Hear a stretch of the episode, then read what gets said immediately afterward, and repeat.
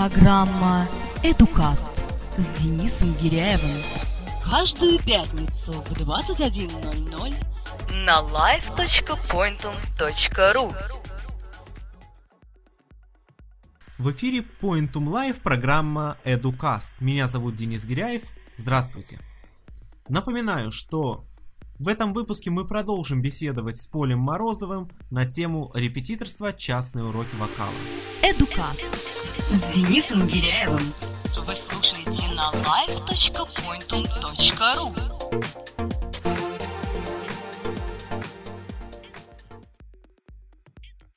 Для начала, насколько вообще востребованы на сегодняшний день уроки вокала? Достаточно востребовано, поскольку мечта присутствует в каждом человеке, именно выбиться, э, самоутвердиться, внутренние амбиции, полно клубов, где он посещает, и эта мечта подпитывается тем, как красиво и круто смотрится музыкант на сцене, когда на него все смотрят. У нас очень много клубов в Москве, и постоянно вот молодежь, да, особенно там э, молодые ребята, девушки, которые посещают такие клубы, они обязательно подпитываются вот этим вот внутренне, внутри себя, как бы идет такая внутренняя подзарядка этой мечты в плане музыки, в плане музыки. Но в то же время репетиторство в плане именно вокала, оно достаточно сейчас присыщено идет очень большая в этом плане конкуренция. То есть предложений очень, очень много предложений. Очень много предложений, хотя, с другой стороны, это можно все разделить. Мы не коснулись одной очень важной темы. Это преподаватели, которые, по сути дела, могут э, с какой-то стороны номинироваться на определенный статус шарлатанства. Кстати, кстати, это очень важно. Раз такое существует в, репетитор, э, в репетиторстве именно касающееся, касающегося вокала, давай все-таки раскроем эту тему. А, то есть получается так, я а, там прочитал где-то на сайте или в газете, или еще увидел какое-то объявление о том, что а, преподаю вокал, обращайтесь. Я позвонил, пришел, начал занятия. Но что происходит? Чем шарлатан будет отличаться от профессионала? Определенный подход к ученику, раз.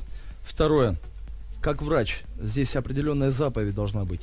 Не навредить. Не навредить. Э, с самого начала человек должен поставить ученику дыхание. Это что касательно именно вокального, да, вокального репетиторства. Обязательно mm-hmm. в начале, в начале это постановка дыхания. Дыхание, это, я скажу так, что это 80% владения голосом правильное дыхание, поскольку правильное дыхание вокалиста – это долгоживучесть его связок, его голоса. Э, в то же время неправильное дыхание – это постоянные провокации. Провокации э, на горловые зажимы, на внутренние защитные механизмы, которые, ну, самый элементарный э, я приведу пример, например, защитного механизма, который срабатывает в этом при неправильном дыхании. Например, э, часто у каждого из нас, ну, были в жизни различного рода отравления. Я уже не говорю там про алкогольное, да, вот человек, человека рвет, да, он это начинает делать, и у него, хоп, горло перехватывает, пытается не пустить то, что рвется наружу. Ты понимаешь меня, mm-hmm. да, о чем я? Да. Я привожу пример всего лишь элементарного м, защитного механизма, который срабатывает, когда человек сделал неправильный вдох, неправильно пытается выдохнуть. Здесь очень маленький, очень важный нюанс, он, как кажется, очень маленьким, но в то же время очень важный. Значит, вдох, вдох. Мы всегда по жизни дышим диафрагмой. Просто мы на это не обращаем внимания. Когда же мы пытаемся что-то сделать искусственно, человек в свойстве своей определенной натуры, да, он достаточно ленивый. Он если стоит, то обязательно стоит облокотившись, подперевшись. Сидит, обязательно руки он либо скрестит на груди, либо как-нибудь так, знаете, чтобы ему было удобно, развалившись. Ты понимаешь меня, да? Я и, я и сам сейчас сижу в какой-то во, такой во, во, позиции. То есть это не значит, что это плохо. Человек ищет, где ему хорошо, как ему удобнее стоять. Но вокал не терпит этого. Это, это своего рода как кикбоксинг. Определенная поза, в которой человек должен вовремя отскочить влево-вправо. То есть определенная мобильность дыхания. Человек должен вдохнуть правильно. То есть если мы э, я вам просто приведу пример, да, что э, вокалист дышит диафрагмально-реберно это правильное дыхание, диафрагмальное реберное дыхание. Э, то бишь брюшной тип дыхания.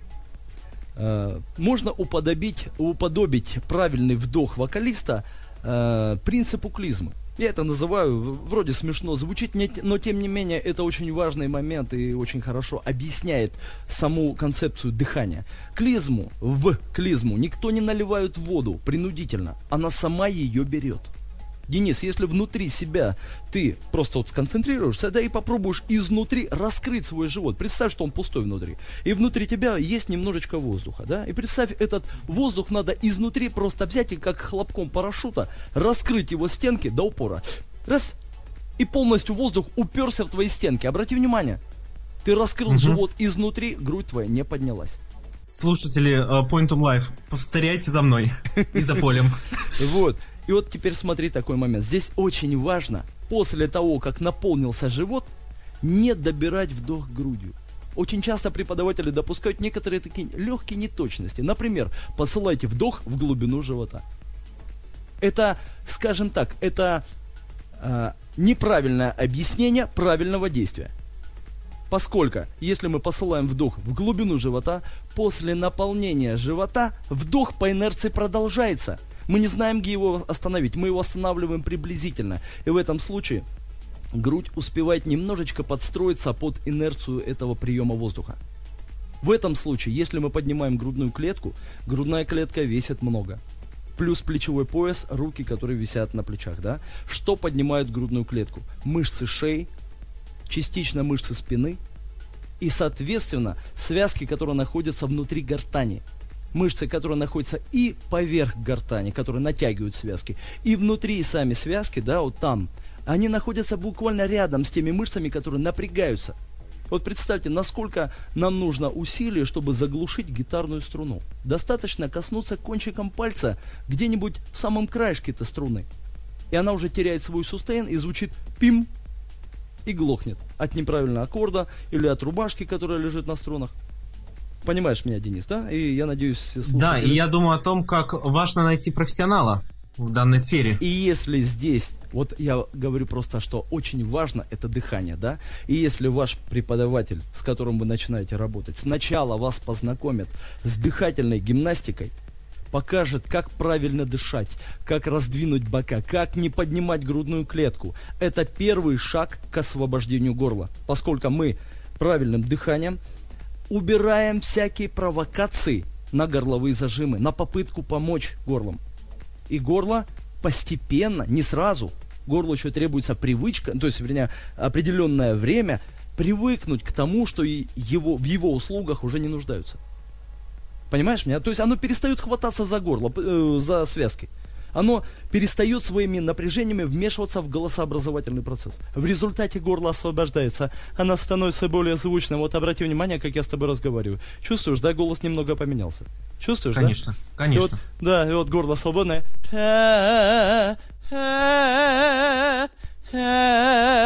голос начинает сразу звучать легко при легкой вот этой вот подаче воздуха снизу. Но сейчас, как? конечно, после полукилограммов мандаринов голос у меня сейчас легкое несмыкание, поэтому я извиняюсь за свой французский.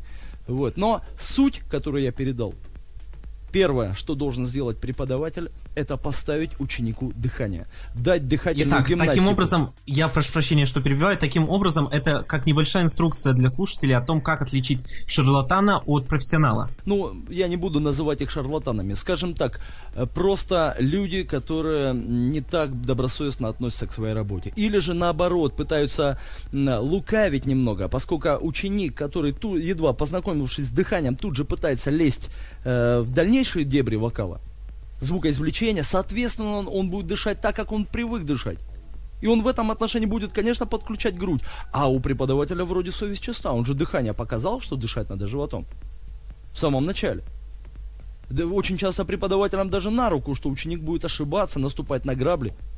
И вот, Потому что он дольше будет, да, работать с ними? Конечно. Конечно, но у преподавателя вроде совесть чиста. И в результате, и более того, да, когда вот, да ничего, ничего распоется, все, все будет хорошо, и человек, воруя сам у себя вот эти 20-30% ввиду этих внутренних напряжений, внутри голосовых складок, да, он постоянно поет на вот этих 80-70%. Но Хрен с ним. Слава богу, что он поет только на этом. А еще плюс не на узлах, не на кровоизлиянии в связку. Это связочные порезы различные, которые люди потом ездят в, э, на операцию в Германию. Ты понимаешь, о чем я говорю? Дай бог, чтобы ограничилось только этим. Если, допустим, преподаватель э, портит человеку голос, да, то есть не обращает внимания на все вот эти вот внутренние тонкости. Так вот, поэтому я говорю, в начале первый шаг – это постановка дыхания.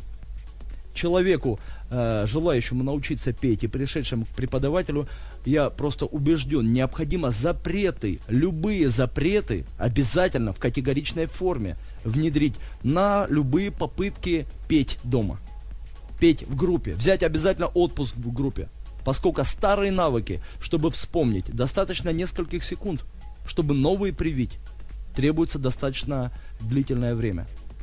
И вот на вот этом будет базироваться ваше доверие преподавателя. Поэтому мы э, посоветуем нашим слушателям э, все-таки обратить внимание, если они занимаются с преподавателем, насколько ответственно он подходит к вопросу работы с дыханием, правильно? Правильно. Правильно. Потому это... что а, мы можем сейчас говорить очень долго про а, какие-то физиологические процессы организма, связанные с вокалом, но а, простой обыватель, он не будет думаться, что у него там с диафрагмой и связками и так далее. Он будет обращать на какие-то а, вещи, которые видно невооруженным глазом. Например, работает преподаватель с дыханием или не работает, и как он работает с дыханием. Я думаю, в большинстве случаев это все-таки пролетит мимо ушей.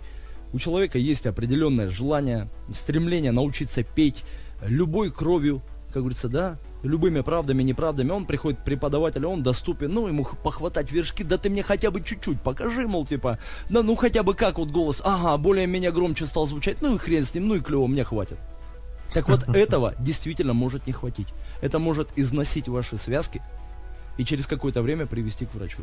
Поэтому, если у вас хотя бы маленький процент существует того, что э, вот это ваше увлечение перерастет в нечто более серьезное, в что-то, во что-то такое, что будет приносить вам деньги. Не просто хобби, а именно ваша карьера различная. Будьте осторожны с этим. Обязательно.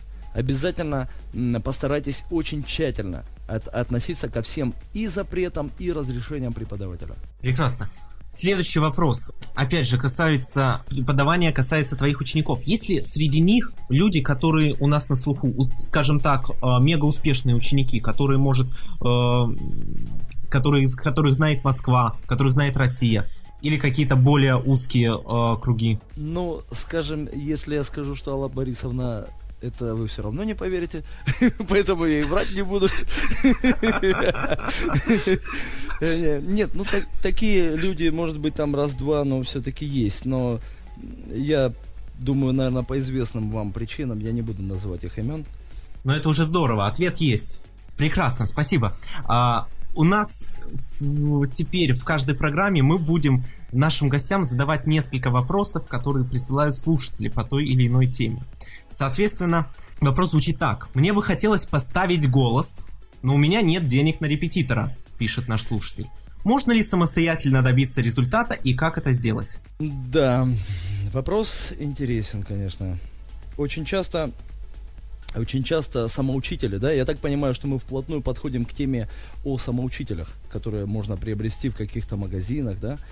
Э, скорее всего, да. Ну, либо, э, если не самоучители, которые можно в книжных купить, то какие-то инструкции в интернете, методики, посты в блогах, э, там советы, которые раздают на сайтах вопросов-ответов, форумах и так далее. Денис, э, вот такой вопрос, как бы немножечко встречный, но он, в принципе, относится к этой теме. Ты когда-нибудь пытался писать заявление или объяснительную? Да. Участковому или еще кому-нибудь? Нет, в школе. В школе, в школе. Но ты помнишь, тебе Я там на, работаю. наверняка над тобой стоял зауч и немножечко так диктовал, как написать, как сформулировать. Что касается заявления, безусловно. Ты помнишь, какой, каким сухим языком тебе надо было это написать? Конечно. Прошу вас поставить в известность, ввиду того, что я, будучи там и т т т т т т т а теперь представь, каким языком преподаватель будет пытаться изъяснить без своего участия лично, ну, с учеником при работе, да, вокальной, как ему вот изложить всю свою методику именно в книге. Здесь надо быть и талантливым писателем. При, э, вот этих вот как бы самоучителей дофига, но очень часто, как выражаются, да, без бутылки не разберешься. Я понял. А ты сам не пробовал написать нечто подобное? Да я вот побаиваюсь, как бы. Побаиваюсь, потому что я думаю, все-таки здесь необходимо работать с, именно с учеником конкретно, взгляд во взгляд, знаешь, э, вот именно вот индивидуально, чтобы объяснить. Потому что даже такие американские классические драматурги, как, например, так, боюсь ошибиться только, по-моему, Кристин Линклейтер. Я читал книжку, да, взял ее. Ос- Называется «Освобождение голоса». Я вот только точно не помню. Джан Линклейтер. Вот только два имени, возможно, я путаю между собой. Джан или Кристин. По-моему, все-таки Мгм. Кристин Линклейтер. Мгм. Вот. Освобождение голоса. И я подумал, что я там что-нибудь такое почерпну для себя, поскольку полезно всем преподавателям, конечно же, почитать еще труды других. Потому что, глядишь, где-то какая-то крупица того, чего ты не знаешь, ну а вдруг проскользнет.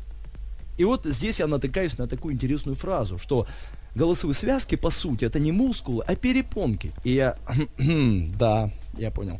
Вот, значит, препо- вот этот преподаватель, у меня сложилось впечатление, что человек даже не заглядывал в анатомический атлас, чтобы посмотреть связки в разрезе, как они устроены.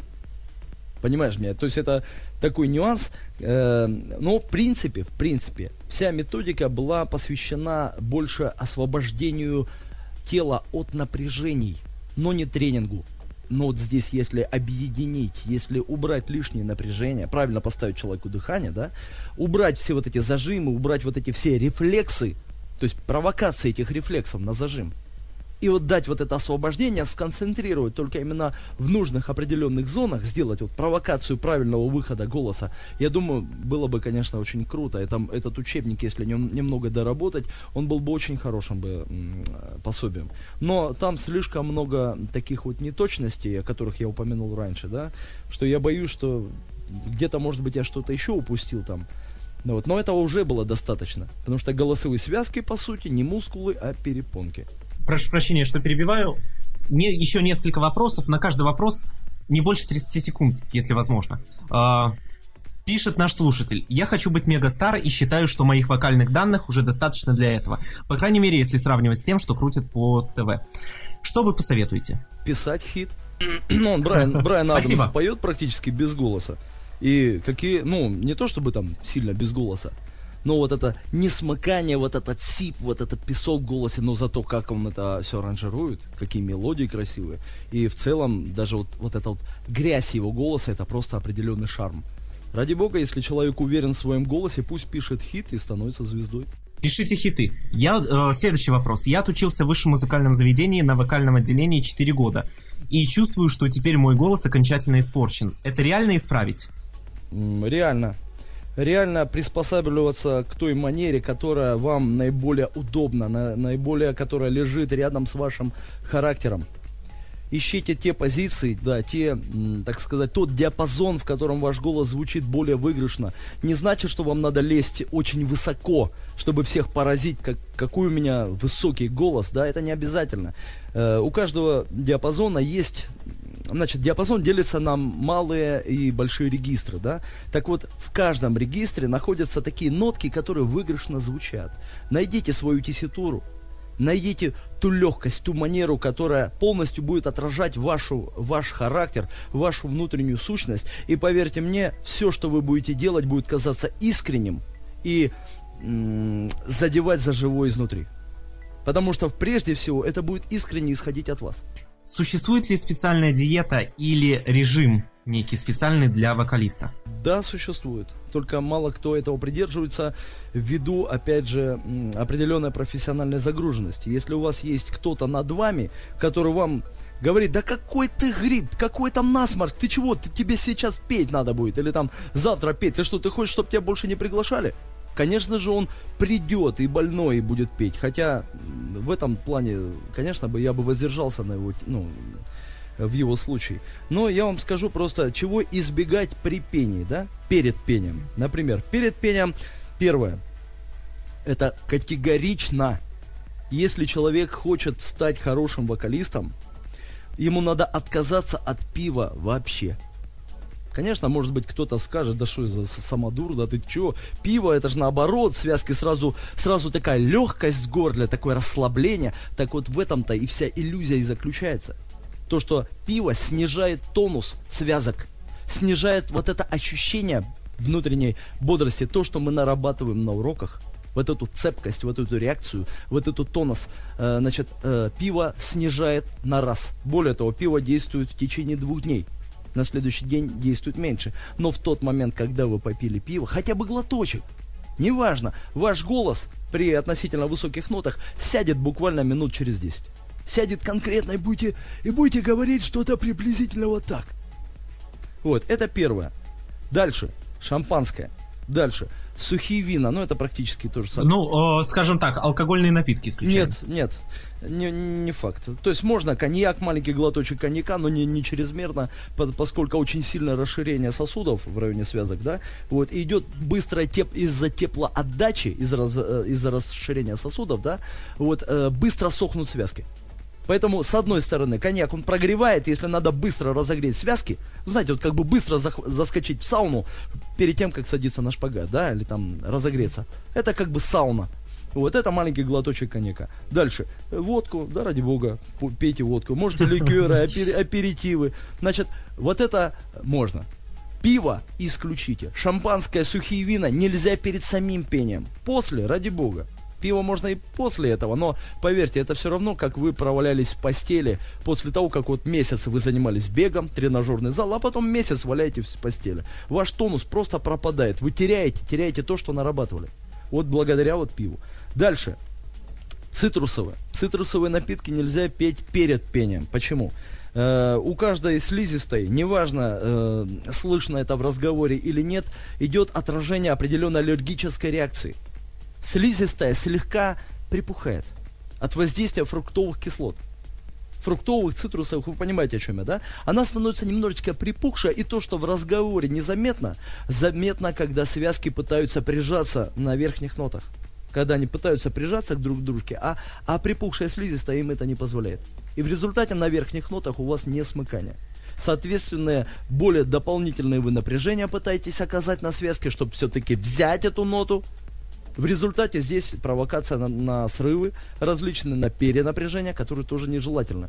Вы должны точно знать, какие ноты вы можете взять, соответственно, песни подбирать так, чтобы вам было комфортно, и чтобы у вас был определенный запас еще ноты э, тона 2 наверх, э, для того, чтобы, если вы будете больны, не отказываясь от концерта, чтобы вы могли свои партии спеть. Значит, про цитрусовые я вам тоже сказал. Орешки.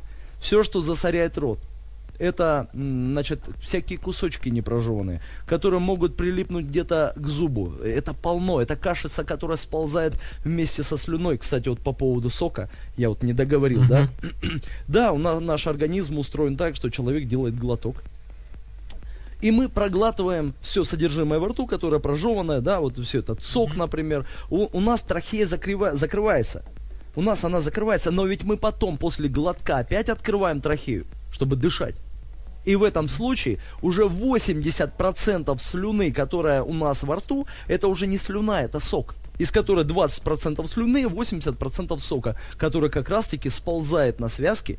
И вот как раз-таки он... Чем негативно влияет Да, да, да. да, И- на звукоизвлечение. при, да, опухает слизистая слегка, в разговоре это незаметно, это я рассказал. Значит, кашица то же самое. Со слюной все эти кусочки попадают туда. Представьте какой-нибудь кусочек орешка, который вы до конца не проживали, который попал у вас на связку. Связки еще играют такую функцию, как предохранение трахеи от попадания туда инородных предметов. Связки сразу сжимаются и посылают в живот импульсы на выкашливание. В результате семечко, кусочек какой-нибудь, который там попал и застрял между связок, да, он, ну, как пулей вылетит оттуда, вы ее выкашляете, и можете даже поцарапать связку. В результате дальше вы не чувствуете, что вы поцарапали связку, связка начинает припухать, вы не обращаете на это внимания, продолжаете дальше петь, и в результате вот эта опухоль начинает набивать такую же опухоль на соседней связке. Но вы, Мы всё- но вы это не замечаете. Вот чем опасны такие моменты. Дальше. Мы все поняли, и я думаю, что даже записали. Есть еще какие-то Да, э, небольшие. советы, если можно, да, очень кратко. Шоколад перед пением нельзя. Нельзя распиваться на мокрую голову. После купания нежелательно. Тонус в организме снижается, человек может э, быстро посадить голос. Это своего рода в чем-то похоже на действие пива. Это вот при Мгм. после загара. Желательно, чтобы человек выспался, чтобы было хорошее настроение. Вот можете посмеяться, если хотите над этим, но тем не менее я говорю правду. Если у человека есть определенные, знаете, вот э, внутренний дискомфорт, э, вот это вот отсутствие на- настроения, депрессия, не выспался, усталость определенная. если у вас в вокале, в тренинге, да, присутствуют именно достаточно интенсивные режимы, да, то желательно просто либо перенести этот урок, либо подойти к более легкой его форме. Мы поняли. Один миф, а возможно и не миф, который, э, возможно, интересует очень многих. С давних пор так повелось, что вот старые люди щит- говорят, что хочешь хорошо петь, чтобы был хороший голос, пей сырые яйца. Да, слышал, слышал. Но, скажем так, это... Опровергнем. Нет, опровергать не будем. Но и в то же время и э, это не является панацеей. Значит, я объясню. Когда э, ученик только-только начинает петь, начинает только петь, да, то есть у яйца есть определенные такие некие свойства. У белка, у желтка смягчение. Наверное, может быть, кто-то знает про гоголь-моголь, который взбитое яйцо, добавленный коньяк и мед. И человек пьет во время простуды, когда у него там ангина, осиплость какая-то, чтобы быстрее восстановить. У Гоголя-Моголя вот эти свойства смягчения. У белка свойство обволакивать связки и достаточно длительным образом достаточно воздействовать на слизистую, чтобы она становилась более эластичная. Когда связки, мышцы, как вот, например, люди садятся на шпагат, представьте, что есть крем, который делает ваши мышцы, вот вы смазали, да, мышцы в районе ляшек, да, там внутренняя сторона бедра, да, э, и мышцы становятся более эластичные. То есть таки- таким образом вы сводите травмирование практически на нет. И вот э, начинающие певцы, начинающие, когда распеваются, вот когда они вначале немножечко сделали вот этот глоток, убедились в том, что у них там все смазалось хорошо, понимаете, да, вот он начинает петь. Это в начале. Постепенно связки приобретают определенную эластичность, когда уже боязнь травм уже просто проходит, она уже не нужна. Это как бы своего рода средство подстраховаться. Но я вам хочу сказать одну вещь, что связки, то есть вот голосовой аппарат и сам продукт этого голосового аппарата, голос, это продукт не только э, способности связок хорошо растягиваться, но и плотно прижиматься, их выносливость, э, их выносливости, их определенной упругости, которую нарабатывают тренингом. И вот теперь представьте, если мы яйцом спасаем себя просто от растяжения при посадке на шпагат, если мы пытаемся сесть на шпагат, да, и таким образом подстраховываясь, чтобы не было травм, но если мы наденем рюкзак 60 килограмм и пробежим километровку, то на утро мы не встанем. То же самое с голосом. Как бы они хорошо эластичны не были связки. Если вы делаете перенапряжения голосовые, берете высокие ноты, определенные надрывные режимы, то готовьтесь к тому, что вы останетесь без голоса, если вы не готовы к таким режимам пения. Обязательно связки, помимо эластичности, необходимо подвести к определенной норме воздействия снизу нашей опоры. Потому что опоры мы можем дать, хорошую опору можем дать иногда, но связки эту опору могут просто не выдержать. Поэтому здесь я э, могу еще, да, две минуты сказать, Денис, это важная, важная тема. Вот, я уже сказал, что правильный вдох вокалиста это принцип клизмы. Пока клизма расширяется, она всасывает сама тот вдох, который нужно. И самое главное, ей не надо говорить, где она должна остановиться. Как только она достигнет своих краев, да, то есть живот растягивается до упора, да, раз, и все, он остановился. Дальше ему некуда просто расширяться. И вдох как отрезало. Так, э, в этом случае голосовой аппарат мы можем уподобить двум принципам работы. Первый принцип это гитарная струна. Все знают, что сердцевина всех струн, кроме первой, это струна номер два. Плюс на нее дополнительная оплетка, которая увеличивает ее массу и площадь воздействия на воздух, да? Соответственно, замедление колебания. Голос становится более, допустим, низкий, массивный, да? Так вот связки тоже, они вытягиваются, чтобы стать тоньше. Позволить себе, чтобы более высокую частоту колебания. Вытягиваются и плюс от соединенной своей части, которая упирается сразу под кадыком, они начинают, сближаясь, прижиматься друг к дружке. Это своего рода как гитарная струна прижимается по ладам. Без дополнительного натяжения струны, мы, э, укорачивая струну, да, колеблющуюся часть, мы повышаем ее тональность.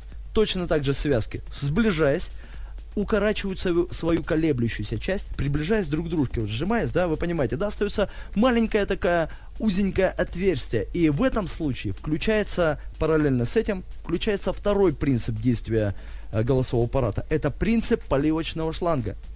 Когда мы зажимаем кончик шланга, давление в нашем шланге поднимается, опора наша, И, соответственно, вода стремится в этой импровизированной голосовой щели, о которой я говорю, да, вот между пальцем, да, вот, проскочить быстрее. Точно так же, как воздух при сузившихся голосовых э, складках, да, стремится быстрее пройти, ввиду чего связкам приходится чаще распахиваться и захлопываться. И, соответственно, вы понимаете, какие напряжения здесь все равно будут. И даже луча на повороте, и Карерас и Каруза давали петуха. У Каруза вообще было 8 операций на голосовых связках. Пел достаточно форсированным. Э, он пел тенором будучи баритоном, пел тенором. Поэтому никто от этого не застрахован. Будьте осторожны, будьте аккуратны. Разумеется, прежде чем требовать от своих связок что-то, необходимо э, должным образом отнестись к тренировке себя. Опять же, начиная от постановки дыхания. Будет правильное дыхание, будет правильное звукоизвлечение, дальше голова на плечах есть, поверьте, вы можете в принципе научиться и сами петь подражая кому-то. Я думаю, что все наши слушатели э, усвоили, что дыхание это основа. Основа. Стопроцентная основа. основа, да. И последний вопрос, который пришел буквально только что, вопрос от ведущего нашей программы Educast. Э, какой бы вы совет могли дать непрофессиональному радиоведущему для совершенствования голоса, речи? То есть это мой личный вопрос к вам ораторское искусство, оно существует достаточно давно. И я думаю, э, своего рода оно возникло тогда, когда оратор по каким-то причинам очень болезненно, ну, был какой-то момент, нюанс, да, когда ему больно было произносить. И вот в этих случаях глотку он пытается раскрыть так, чтобы она немножечко не столько Больно ему это было, когда он пытался громко говорить, и при этом, понимаете, да, о чем я? Да, вот, он, он искал определ, определенную позицию, при которой наименьше нагрузок было, наиболее э, легче было произносить это. Но если мы говорим про какие-то упражнения, если мы говорим про какие-то упражнения, я могу небольшие упражнения подсказать для укрепления прижатия голосовых, э, голосовых связок. Для того, чтобы голос приобрел ну, какую-то дополнительную звонкость, что ли. Давайте одно упражнение и попробуем его вместе с вами э, сделать прямо в эфире. Вот, оно несложно. В принципе, можно Значит, я это называю гномиком. Упражнение гномик, да, когда человек, ну, изображает такой звук. Знаете, вот все мы в детстве когда-то игрались в куколок, да, в медвежонках, да, uh-huh. такой, и вот мы пытались озвучивать эти куклы. И вот представьте, да, ну, конечно, вы сейчас все посмеетесь надо мной, но тем не менее. Вот это упражнение очень хорошо, полезно для фокусировки голоса. Более того, оно полезно для достижения потом, в дальнейшем, взятия высоких нот для фокусировки на верхних нотах, для выдерживания давления, чтобы наши связки выдерживали вот это вот направление звука на верхних нотах. Да? Это мы как бы верхние зубы делаем более твердыми. Вот, вот представьте такое, вы слышите, да, вот я меняю свой голос, обратите внимание, и вот так вот как бы ой-ой-ой-ой-ой-ой-ой-ой.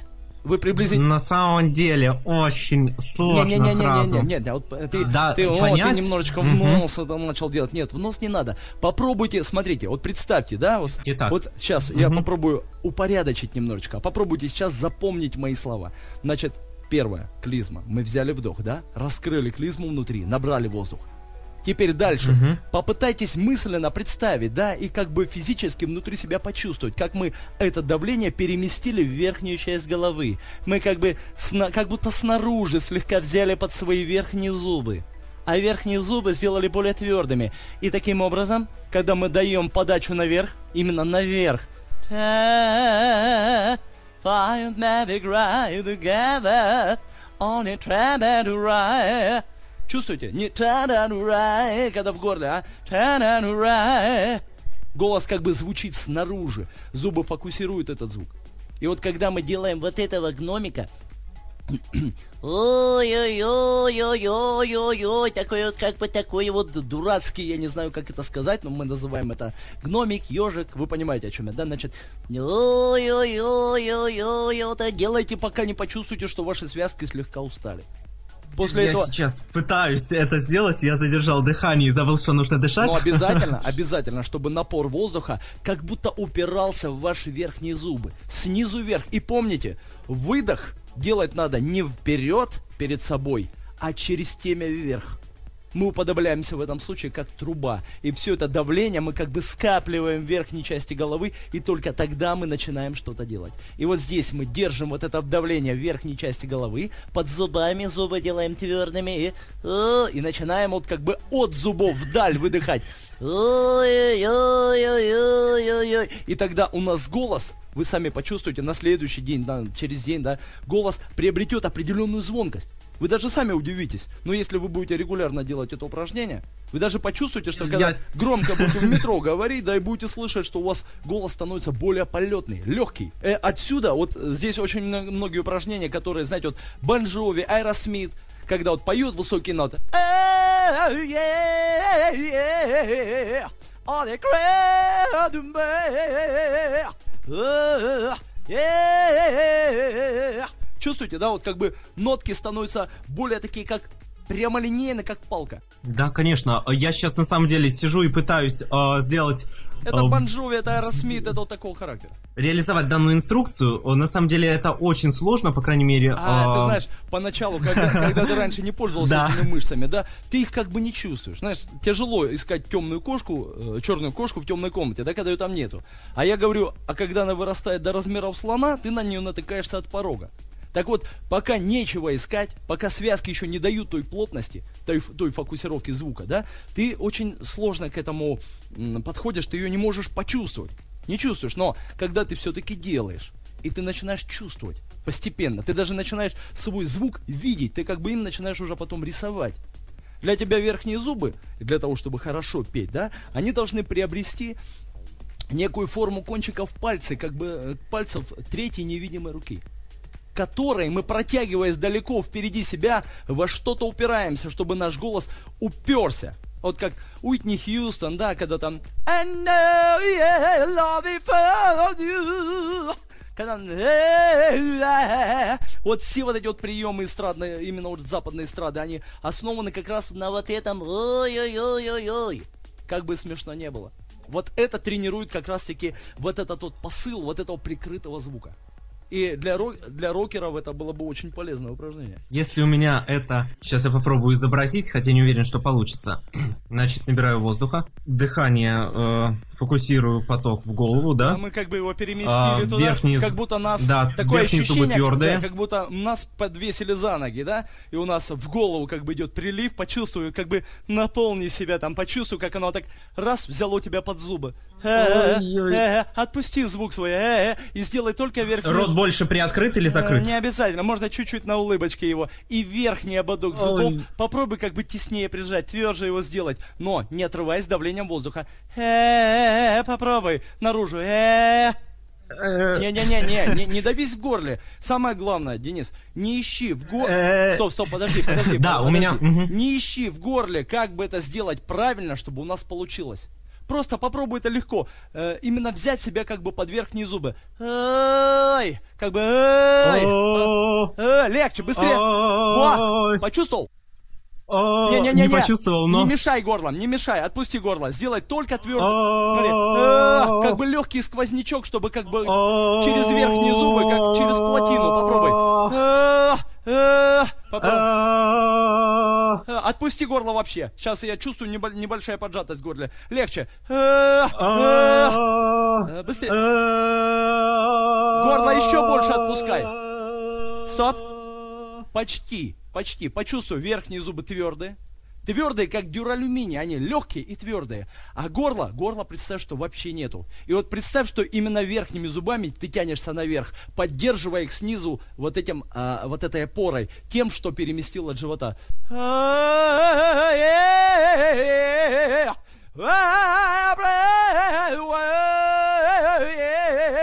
Never say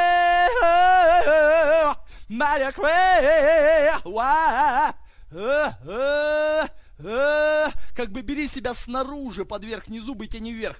А зубами тверденько соберись верхними. Попробуй. Быстрее тяни. Но что-то там проскальзывает, но здесь требуется личное присутствие, чтобы ты это мог слышать. Я думаю, слышать что не через я электронные обязательно- сигналы, а лично акустическим слухом. Я обязательно порепетирую и не раз после эфира. А, а сейчас, в завершение, три вопроса. А, на каждое одно слово без а, разъяснений.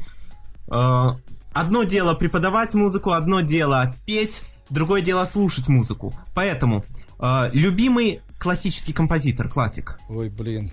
Это ты меня так... Именно классик. Или, Да. может быть, я просто скажу любимую группу. Или любимую группу, хорошо. Блин.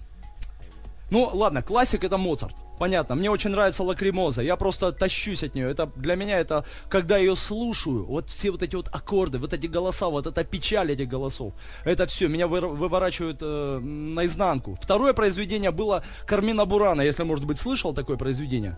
Но это, кон- конечно, если честно. другого классика. Но они в чем-то, в чем-то между собой роднятся. В чем-то, они чем-то между собой похожи. Ну, как бы вот какое-то внутреннее такое, знаешь, какое-то родство присутствует. Первое вот для меня Лакримоза, второе Кармина Бурана. Вот. Это Спасибо. И а, любимый российский исполнитель. Российский. Есть ли такой? Один- Кого приятно один? слушать? Ну, два. Сколько есть? ну, не- несколько будет. Несколько будет, если российских, да? Хорошо. Ну, Григорий Лепс, Так, Николай Носков, так. в принципе, Серов. Так. И как бы кто не смеялся, все-таки это Филипп Киркоров. Я забыл сказать, Леонтьев. Шикарный певец. Шикарнейший певец. Спасибо большое. А, С нами был Поль Морозов, а, преподаватель вокала, профессионал в своем деле. А, Это была программа Эдукаст. Меня зовут Денис Гиряев. Слушайте нас ровно через неделю, в следующую пятницу в 21.00 на live.pointum.ru. Программа «Эдукаст» с Денисом Гиряевым. Каждую пятницу в 21.00 На live.pointum.ru